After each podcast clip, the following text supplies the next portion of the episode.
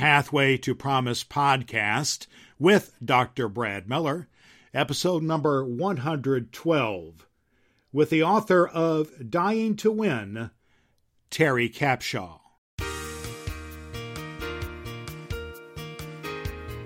There are a million of those little things that are expectations for parents. So even just from the moment you know you're having a baby, like the number of things that people these days worry about that our parents never worried about are incredible. You know, it's this access to this world of information that now uh, it's really overwhelming. Hi, this is Tony Ceballos author of Forced Turnovers, a novel for racial unity. Dr. Brad Miller is all about helping you overcome adversity in your life here on the Pathway to Promise podcast. You're on the Pathway to Promise with Dr. Brad Miller. Brad believes every person has a God given promised life of peace, prosperity, and purpose, and that you must have a plan and a guide to get there. The Pathway to Promise podcast not only is your guide through the wilderness of depression and disappointment that stand between you and your promised life, but also brings you insights and direction from inspiring, successful thought leaders who have transformed their lives. Welcome to the Pathway to Promise. Now, here's Brad.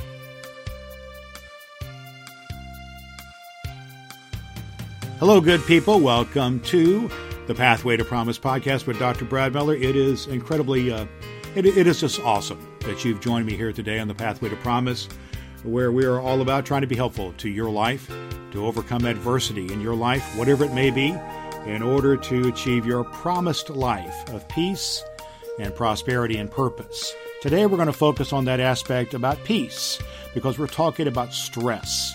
And one of the opposite, one of the antidotes to stress is to have take bold action in your life and to arrive at a place of peace. That's where we want to be, of emotional and peace within the family.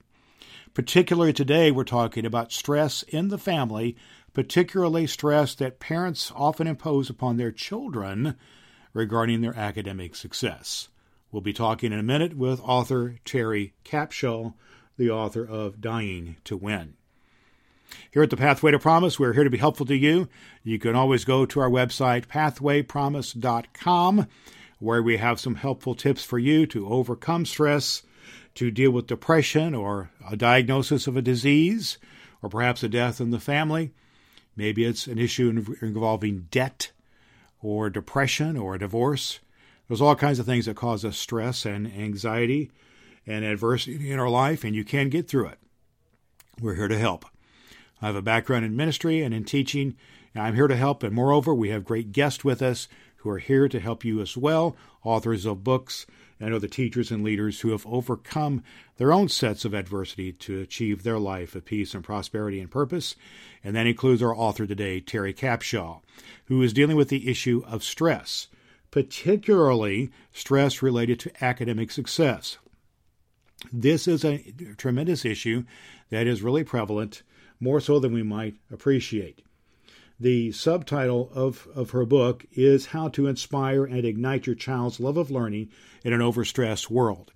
She'll tell her whole story here in just a minute, but it comes out of her own experience being a homeschooled person, and finding herself in a foreign country, in Taiwan, where she experienced the uh, high, high, high level of stress imposed upon students there and how, in many cases, it's led to disasters such as suicide. We can't let this happen. We have to, as parents, we have to connect with our children in such a way that they are encouraged and not depressed or stressed to the point of not being able to function. I know in my own life, my three adult children sometimes kid around about the, about the stresses they felt like I put them through academically or in music or sports, and we have a good laugh about that now. But sometimes I think about that. Maybe I uh, approach things a little differently. Perhaps I could have used this book, The Dying to Win by Teri Capshaw. We look forward to hearing from Teri Capshaw right now. Dr. Brad Miller back with you here on the Pathway to Promise podcast. where it is our mission to help folks overcome adversity in their life in order to achieve their life, their God given life of peace, prosperity, and purpose. And we do that in many ways by teaching and leading and helping guide people to resources, including great authors. One of those authors is with us here today on the Pathway to Promise. Her name is Teri Capshaw. She is dealing with the issue of stress in the academic world in her book, Dying to Win How to Inspire and Ignite Your Child's Love of Learning in an Overstretched World. She comes from a background of education and of broadcasting and of homeschooling. But most of all, she is a dedicated mom and she's on a mission to help families to overcome limitations imposed by an overstressed world. Teri Capshaw, welcome to Pathway to Promise. Thank you so much for having me. I'm excited to be here. Well, awesome. It's good to have you uh, with us here on the Pathway to Promise. I have to admit, I'm a little bit biased in that you are an educator and a teacher and a person who loves learning. I come from a, a family of teachers and leaders. Uh, two of my uh, sisters are educators. And my mother is a retired educator. My dad, who's deceased now, was an educator and a pastor. So, and I have a daughter who's uh, got a master's degree, and I went to school for longer than I want to admit. But uh, so uh, it's good to have you here on the on the on the uh, on the pathway to promise. But we're talking today about the stresses of the academic world, particularly on younger people. And but uh, why did you write this book, and why is this issue important to you? You know, I have an interesting personality in that I was raised uh, to think differently, to question everything. And yet I really like to please people right? Okay. And so uh, when I first went to Asia, I was so excited because I was finally going to learn how to give my kids the education that was really the best education, right? And so, I, uh, just to pause there for a second, I assume you had heard or learned or just been around this uh, this vibe that Asian education was somehow different, in some way superior to to uh, American education. Is that a part of what you were thinking?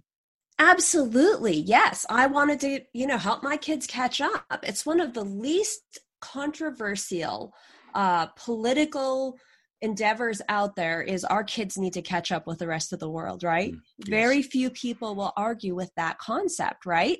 Yes. And I had grown up being homeschooled. It started out, it was not very well accepted. And uh, at this point in uh, 2014, when I was heading to Taiwan, homeschooling was now accepted, but as plan B. Because our schools weren't good enough, it, it's an acceptable alternative, right? And so now I was finally going to the part of the world where people had it together, right? I was going to see these perfect schools because this is where kids were acing these tests. This is, you know, this is what we're aspiring for in America, right? That's why we had No Child Left Behind. That's why we had Common Core. Agree with it or disagree with it, that is the goal of these education reforms is to catch up with the rest of the world. So I was excited to find what I would find there and I was horrified when I actually got there. And you found something different. So what did you find that was different than what your expectations were? So I expected that children's learning was being inspired, right? You know, you mentioned you come from a background of uh, people who really took academics and learning and it's it's something that I've always treasured. I've loved learning, right? And and I expected to find kids being taught that. When I got there, I found kids, even young kids, in school from 8 a.m. and finishing up activities and tutoring around 10 p.m. at night. And there was not a love of learning and not much of a life, I wouldn't think, uh, outside no. of that. No, I mean, we're not talking about a sit down dinner. We're talking about grabbing a snack on the way from school to tutoring or activities every night. And uh, one day I was watching kids cross the street on a weekend in their school uniforms, and I thought to myself, isn't this making them suicidal? And the answer is yes, not so much in Taiwan. Uh, my friends in Taiwan would describe themselves some of them describe themselves as kind of slackers in their region. Uh, but if you look deep you find lots of stories of students suicide in that region of the world. And in china china's this big uh, economic power that we're all worried about catching up with right? In china the government says that there's about 500 kids a year dying because of academic pressure committing suicide that's a that's a big number, and yet I wouldn't be surprised if it's an underreported number. Just we probably don't know anyway, knowing that, but a lot of times those things are. Absolutely. And even the government number said about 24% of kids are considering suicide. And, uh, you know, putting out this book, I was very, very careful to make sure that I had these numbers. I didn't want to exaggerate. And a couple weeks ago, you were there. I spoke at uh, I spoke at a conference, and I'll tell you, I think my numbers are way low. The anecdotal evidence is really terrifying. The number of stories I've heard of kids in the U.S. Um, that there's one story that's just heartbreak. You know one story that's all it takes for this to be unacceptable okay? Sure, it's it's absolutely. not about the numbers right? But there is one story a family member told me about in her community where a young boy i believe he was 14 years old his dad talked to him about his grades and uh and this was a kid who was always you know that kid who can't sit still can't listen can't you know whatever they're all over the place. His dad had talked to him about his bad grades and he went to a church meeting and when he came home his son had shot himself. Oh my gosh. And I mean, I don't know how much this is out there because it's not being studied to my knowledge. And if anybody knows about it, please send me an email because I well, it's really been a long it's been a long time, but I read a study a long time ago when I was doing some research on some of the stuff I was working on about basically high, high, high level academic schools, Ivy League and so on, where the suicide rate of those folks there is, you know, really greater than uh, like a state school, for instance, or something like that. So I don't, I don't, I don't want to speak to it too much. I want to hear more what you have, but I just want to affirm that I agree with you that there's probably nothing more devastating than a young person's suicide. And we're talking here about how pressure that may be able to be uh, avoided or dealt with in a different manner can be the case, and that's apparently what you're working on here in your book and what what you're about. I'm also interested in your story, Teri, about some of the things, some of the things, difficulties you've had to deal with and overcome in terms of getting to the point where this was your passion. What did you have to deal with in your life in order to overcome that you knew that you had to do something about it? And maybe this book was one of those things you had to do. Absolutely. Well, you know, I'm I'm one of those people that uh, I do well with the dramatic challenges in life, right? And okay. so I have seen you know the growth that i dealt with as a young child dealing with deaths of my grandparents different traumatizing events and uh, you know those things are always hard to deal with but you always see so much growth over time right? Uh, but what is really difficult and i think what i wasn't prepared for as an adult was dealing with those little everyday pressures from our society. And I think those pressures lead to anxiety and depression, those kinds of things, you know? Everything a mom is expected to do today, sure. you know? Well, give me an example what you mean by those little everyday pressures. Give me some, like, uh, some of those things that may stack up and impact you. Right. So we have a lot of modern traditions. And uh, one thing that I've I am not like the Pinterest mom that goes out and does these big birthday parties or all these types of things. But there are a million of those little things that are expectations for parents. So even just from the moment you know you're having a baby, like the number of things that people these days worry about that our parents never worried about are incredible. You know, it's this access to this world of information that now uh, it's really overwhelming and uh, one of the hardest things that I have, and one of the things I had to process that helped me help push me to write this book is wanting to give my kids all the experiences, wanting to give them the best because we there are too many good opportunities to the point that we can involve our kids in so many things that we would not even have a relationship. Let me give you a quick example out of my own life here because I just resonate what you're saying so much. T- today, as we record this, happens to be my granddaughter's second birthday.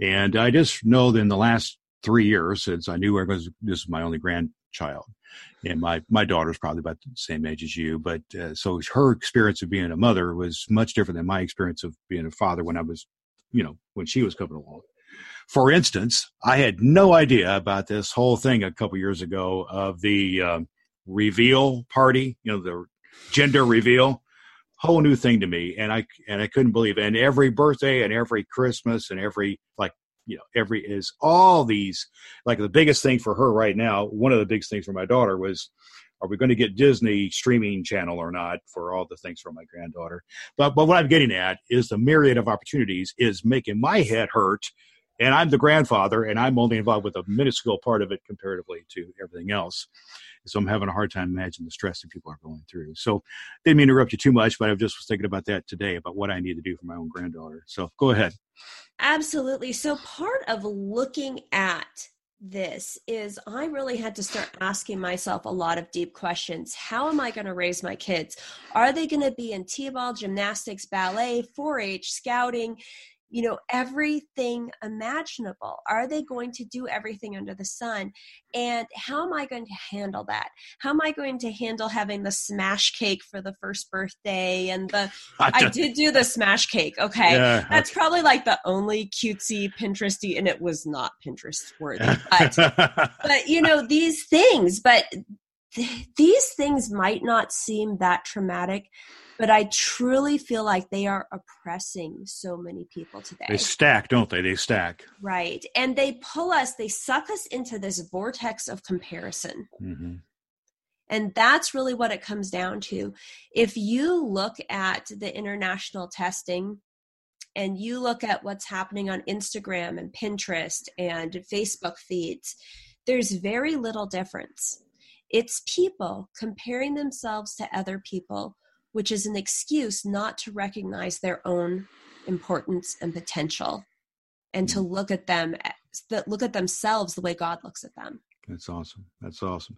So you've got this stress in your life and you experience that. So it sounds to me like part of what you're trying to help us to discern here out of your own experience and your experience with the educators both here in the States and in uh, and in Taiwan is how to discern, how to narrow that focus down, how to have quality as well as quantity in your life in order to get a good education, but well rounded and still have a well rounded human being, not just an academic machine. So tell us what are some of the ways that you sorted this out? What are you doing here in your book, or what are some things that we can, um, some applicable uh, principles that we can apply to our lives? Absolutely. Well, what I think is most important is for people to have this solid understanding of they need to have the courage to go against some modern traditions in our life and really choose what's best for their child, to look at their child. And one thing I talk about in the book is that you need to both be an authority over your child because we've had, I think, a few generations of people who have felt this sense of abandonment. And so it is important that we're there as authority figures over our children, but not merely as this person who is in control, but to actually be authorities on our children. Hmm, interesting turn of a phrase, yes. So we actually know them well enough that we know deep down what this individual child takes. And the biggest thing that we need to be able to do that is to protect their time. So that's the number one thing I talk about is protecting your time, but also protecting your children's time so that they have downtime to get to know themselves.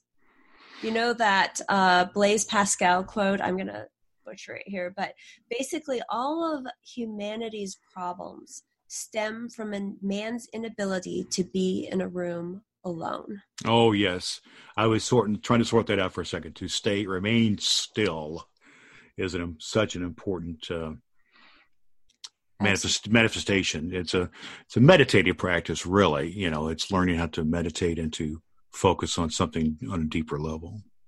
Absolutely. So that's one of the biggest things is in our busy world to really say, okay, we're going to put up boundaries, we're going to put up borders, and we're going to have time for kids to, you know, be bored, to get to know themselves, to get comfortable with themselves, mm-hmm. and uh, both active time and quiet time. Yeah. So, yeah, that the thing there, there's something to be said for being bored. What I mean by that is there's something to be said for that times of quiet and and without distraction. Of course, our world is all about distraction. You know, whether it's a thousand, thousand TV channels and you know social media and you know all those activities you mentioned. You know, t-ball and ballet and all that good stuff. Absolutely, peer pressures. Go ahead. And then, uh, so what I actually ended up doing is I was looking at this situation where in uh, China we have kids studying for up to 17 hours a day if you look online, you can find pictures of children sitting in a classroom with IV tubes hooked up to them. That's crazy. That's cra- I know, but there's pictures. Actually, delivering amino acids directly into their bloodstream so that they can study a little longer without stopping for a lunch break. Oh my gosh. That's how intense this crazy academic rush is. And um and you know there's another thing that just killed me. There was a uh, picture of suicide barriers they put up in these open air balconies at one of the best schools in China.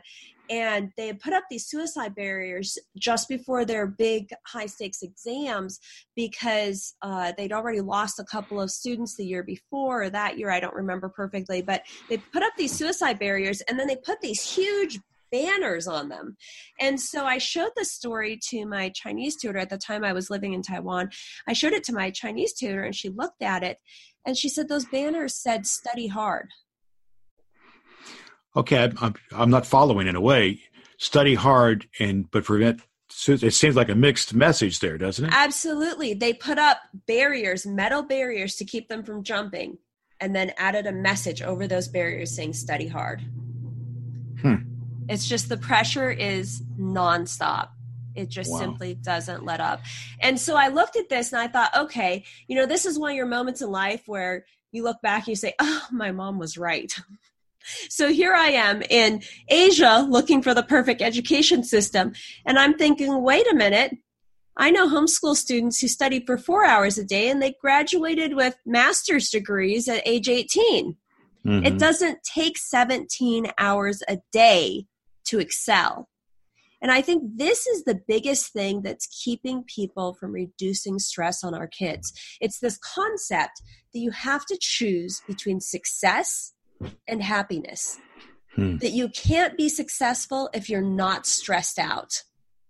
Wow. It's it's what I consider a glorification of the type A personality, right? Okay. Interesting. Interesting. Glorification, which has always been there to some degree, but it seemed to me what you experienced was just magnified and multiplied in your experience in Asia, but certainly have it here in our culture as well. You know, that glorification of that you know success and so on and so forth yeah absolutely and there's nothing wrong with wanting to be successful with wanting to go after things there's a huge difference between being driven by fear and being a soul on fire mm, awesome Awesome. There's a world of difference between that. And so I went back and looked through homeschooling. And you know, homeschooling is as good as you make it, right? It's purely individual. And uh, but I looked and I thought, what are the tenets, the the few things that make homeschooling work really well? And so I really thought about it and came up with a list of things. And then I interviewed tons of people who were successful uh, at either homeschooling their children or they had been homeschooled or something like that. And I interviewed them and talked to them about it. And they all agreed with these things that I brought up. And uh, so I brought up seven things. One is protect their time. Two, set expectations. Three, let your children dream. Four, teach goal setting. Five, work smart. Six, encourage independent work. This is so wonderful. And seven, practice contentment. Yeah, and that's the basic concepts you teach in your book. I'm I'm aware of, and I really like that one you said there, the last couple there about practice, practicing contentment.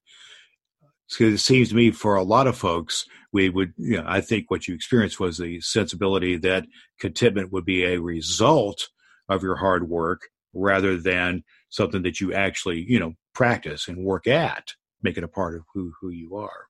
So that's an awesome thing.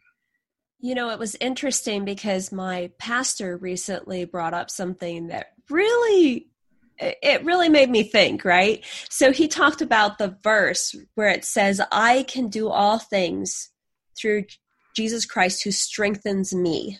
Mm-hmm. What he said is, he said, look at what that's referring to. It's actually referring to the part of the Bible where Paul talks about being content whether he abounds or if he lacked, he was still content in these yes. situations. Yeah. It just, does take strength to be content.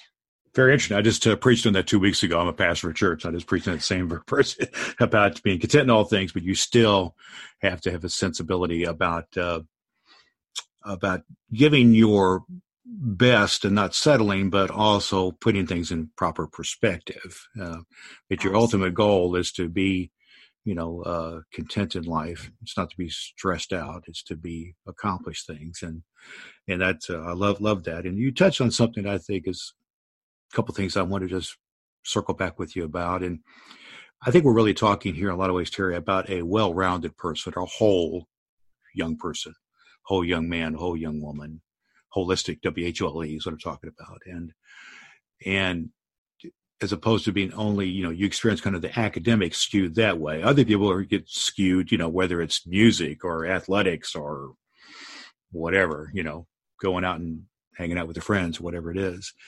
So in building this whole person, I think there is uh, an element of some taking some bold action. You've indicated some of those things, but there's also elements of uh, drawing on some power greater than yourself, and you've touched on that a little bit. What role do you think that plays, if any, in helping build these whole persons, some sort of a higher power involved. Can you speak to that for a second? Absolutely. I believe it, it's the foundation. You know, it's really, for me especially, I feel like my relationship with God is the foundation of what I'm able to do. And it's important not to get too wrapped up in any system. You know, we can have these things that I list and these things that you're supposed to do, sometimes God's going to call you to do some things that seem absolutely crazy mm-hmm. to everyone around you. Right. And yet, if it's what He's calling you to, that's something you should be doing. And so we do have to be bold, we have to be courageous, and we have to take steps. And for me, I know some people thought I was crazy, but we had one child where my husband and I talked about it, and we removed her from most social situations for almost a year. Mm-hmm. And people thought that was crazy, but we knew our daughter and we saw something that worried us in her personality at a very young age. And, you know, a year later, we'd worked through these issues and we're ready to go. And she's in all these social things again. But there are going to be times when you have to take bold action and it doesn't look like a movie, but it's absolutely important. Mm-hmm.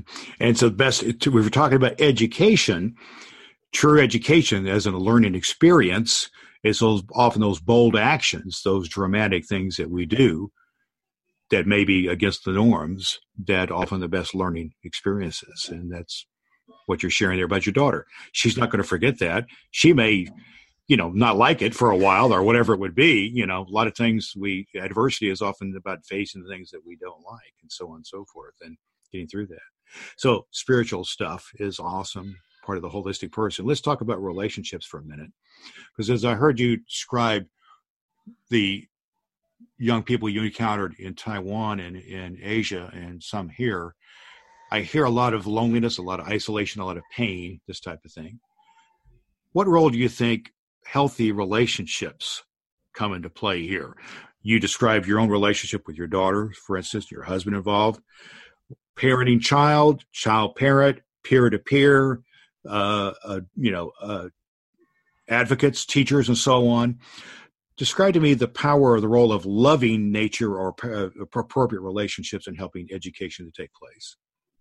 Absolutely. I think the biggest problem we have today, and I'm sure it is uh, exacerbated by social media. The biggest problem is that we tend to look at things on the surface, on the exterior, and that keeps us from having deep and true and real relationships. And so that's the biggest problem that I see. And, uh, you know, I see it in Asia, I see it everywhere, really. You know, mm-hmm. as much as we can look at things and say, oh, well, that's this group of people's problems, actually, we have a lot more in common than we could sure. ever imagine. And yeah. we, actually one thing i didn't mention is how the suicide rate in the us actually tracks with the school calendar year uh, mm. there's one really good study about that and a lot of stories that seem to back that up and um, that's the biggest thing that we have to look at is when we're looking at the way things are supposed to be and we put laws and rules in place we tend to focus too much on those laws and rules and that keeps us from having the relationship that we should have i mean if you look at if your highest good in parenting or in teaching is consistency and following rules then you look at the old testament bible. Yes. We had the law. And we also had something called pharisees. Yeah and we know that the breaking of the law and the you know the that pattern of breaking and coming back and forgiveness and so on it was all about the Old Testament, and it wasn't always the healthiest thing in the world, was it? So absolutely, we have, we have the focus in the New Testament about covenant, about relationship, and I think that's where you're going here.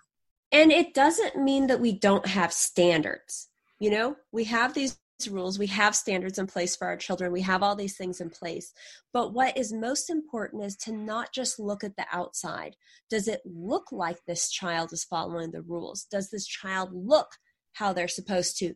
Do they make me feel smart when my child is talking to my friends mm-hmm. you know the deeper thing is is to really get to know inside that child and uh, you know that involves spending time with them and it's an imperfect art I'll tell you, I talk about these things, I write about these things, and then I look at my home every day and I say, Am I getting to those children? Yeah. Or will they be writing a memoir about their life someday? Yeah. or and will it be a tell-all about uh, what mom did to me or whatever? Uh, oh well, I, we don't. I won't go too far down that rabbit hole, but we could all, all of us parents could scare ourselves uh, to death if we go too far down that way. So but I think what we have to focus on is being willing to not look at what people think we're supposed to do as much as look at our individual children, take the time to know who they are. Okay. Let's talk about for a second about how to do that. And we'll just kind of bring us around where I want to go here for our last few minutes together. If we're going to apply your principles here uh, to a real life circumstance. Let's just say you're talking to that uh, that mom of that elementary age child who just you know has some concerns and this kind of thing. What are some disciplines? What are some principles? I mean, you already mentioned some of the principles, but what are some kind of day to day habits or or actions or disciplines that they can do that they can apply in their life right now? I think one thing that's really important is something that you talk a lot about is the importance of overcoming adversity. And I actually, rather than creating a lot of expectations and stresses in my child's life, I like to actually create a little bit of adversity in their lives. Mm, awesome. So I give them a problem. I create a challenge for them, or there's just a challenge that they encounter in life. And I'm kind of like, well, figure it out. Yeah. And that's really important because that's part of that independent work that they end up doing. But it's also part of learning who they are, digging a little bit deeper. And I think it's really important to give our kids to not just feed them everything they're supposed to do and everything they're supposed to know, and then measure how well they're copying these patterns. That's mm. a lot of what we consider education. Yes. But to create real life challenges for them and say, well, how are you going to deal with that? Yeah. Help people think it through, figure it out. I have a phrase I use with my with my own children who are all adults now. Fact, for my 25 year old son just came in the house and left to do something. But uh, I have a we we kind of kid around. I just go, uh, they got a problem, whatever. I say did DWI, which has nothing to do with drinking. It's just deal with it. You know, deal with it. And most times they do. Most times they do. Now, of course, when there's crisis, you then you step up and that kind of thing. But I just uh, think you're offering some practical tools here for, for people to not settle. One of the things I like to, one of the books I enjoy a lot, uh, Teri, is, is a teaching of Jim Collins, which is good to great. You know, you don't, the uh, good is the enemy of great. You be great uh, when you choose to go above and beyond things. And his is, is about the process and of how you think, you know, how you think and about uh, not settling. And you sound like you haven't settled for what this expectation was of this very regimented form of education, which actually, literally, given the title of your book, is killing kids, isn't it? I mean, literally. Yes. And that's that's a tragedy that's almost beyond. It takes your breath away when you think about that. So, absolutely. Mm-hmm. Well, Teri, how can folks understand a little more about what you're working on, about your book? How can they get a hold of it? If somebody wants to, if you're going to speak into someone's life, how can they? How can you do that? How can people get connected with you? Well, they can head to my website, tericapshaw.com, or send me an email. It's really simple, teri at tericapshaw.com. That's Teri, T E R I, that four letter word. Okay. we will we'll put the connections to your website in our show notes as well at pathwaypromise.com. And uh, you got some great things to share here. You know, one of the things that I really appreciate is you are helping deal with the common experience of education, right? Everybody has education and there's we didn't even get into this this side we talked earlier about the stress on the high achieving end of things. There's stress on the low achieving end of things too you know people that are underserved and that's all another deal uh, that is tremendously stressful as, as well uh, with uh, you know poor educational systems and all kinds of things that are out there. And we could have another episode about that. Maybe maybe that'll be your next Absolutely. Actually, uh, my book is dedicated to my mother who homeschooled me because she was underserved in her schools. So, yeah, it's the flip side of the same thing. But yeah. the biggest thing is is just calling parents to do whatever it takes. It's not just about sending them to the right school or homeschooling or whatever, just doing whatever it takes to know where your kid's at and to reach your kids. Well, I think it boils down to the way I look at it, it's kind of in your subtitle of your book, which is how to inspire and ignite your child's love of learning in a stressed world. And we have that right now. And if we can ignite that love of learning, that will serve everyone well for their lifetime if you have a love of love of learning. So we appreciate what you have to add to this conversation about how to overcome and deal with stress as one of the adversities that we deal with in life. And, and we thank you for being our guest today on the Pathway to Promise, Teri Capshaw, the author of Dying to Win. Today was a learning experience for me. I learned a lot about stress of children by their parents and by others in order to succeed, stress that can lead sometimes to a breaking point sometimes even to the absolute devastating disaster of suicide. Our author today, Teri Capshaw, gives us some great insights. I hope you had some great takeaways to take with you uh, today about, you know, so much time and pressure spent among many people in order to uh, succeed that sometimes families are not being families. And we're talking about overstress and how you can do something about it. I just heard here my conversation with Teri some things that I think you can as well. One is just to be a good listener to your children. Listen to their stress and look for signs that you can be uh, helpful there. Be collegial about it with your children rather than being dictatorial in such a way that you know they can succeed and their path of success may not be what you have in mind as well.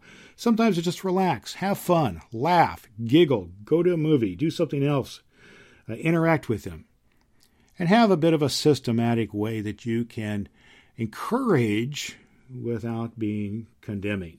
There's lots of things that we can do, but the idea here is to be a family and understand that there's freedom that can be involved here.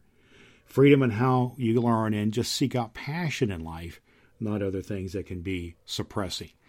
Good things to learn from the book Dying to Win by Teri Capshaw. TeriCapshaw.com is her website.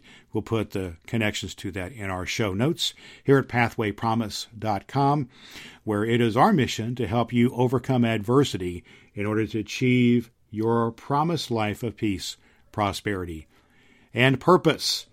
And we do that uh, all the time here at our, at our website, pathwaypromise.com, where we have a free gift for you there, and we want to be helpful to your life. Join us again next time on the Pathway to Promise, where either I will be leading some uh, teaching to impart some good things into your life because you are the good people, or we'll have another author with us who can give us insights on how they have overcome adversity in their life or have something to teach us about overcoming adversity to achieve your promised life of peace, prosperity, and purpose. Until next time, my good, my good people, my good friend, this is Dr. Brad Miller encouraging you to keep your promises because there's power in a promise kept. Thanks so much for taking the Pathway to Promise with Dr. Brad Miller. As a subscriber, you'll be a vital part of the Pathway to Promise community. Visit us on the web at pathwaypromise.com. Until next time, remember to stay on your pathway to promise.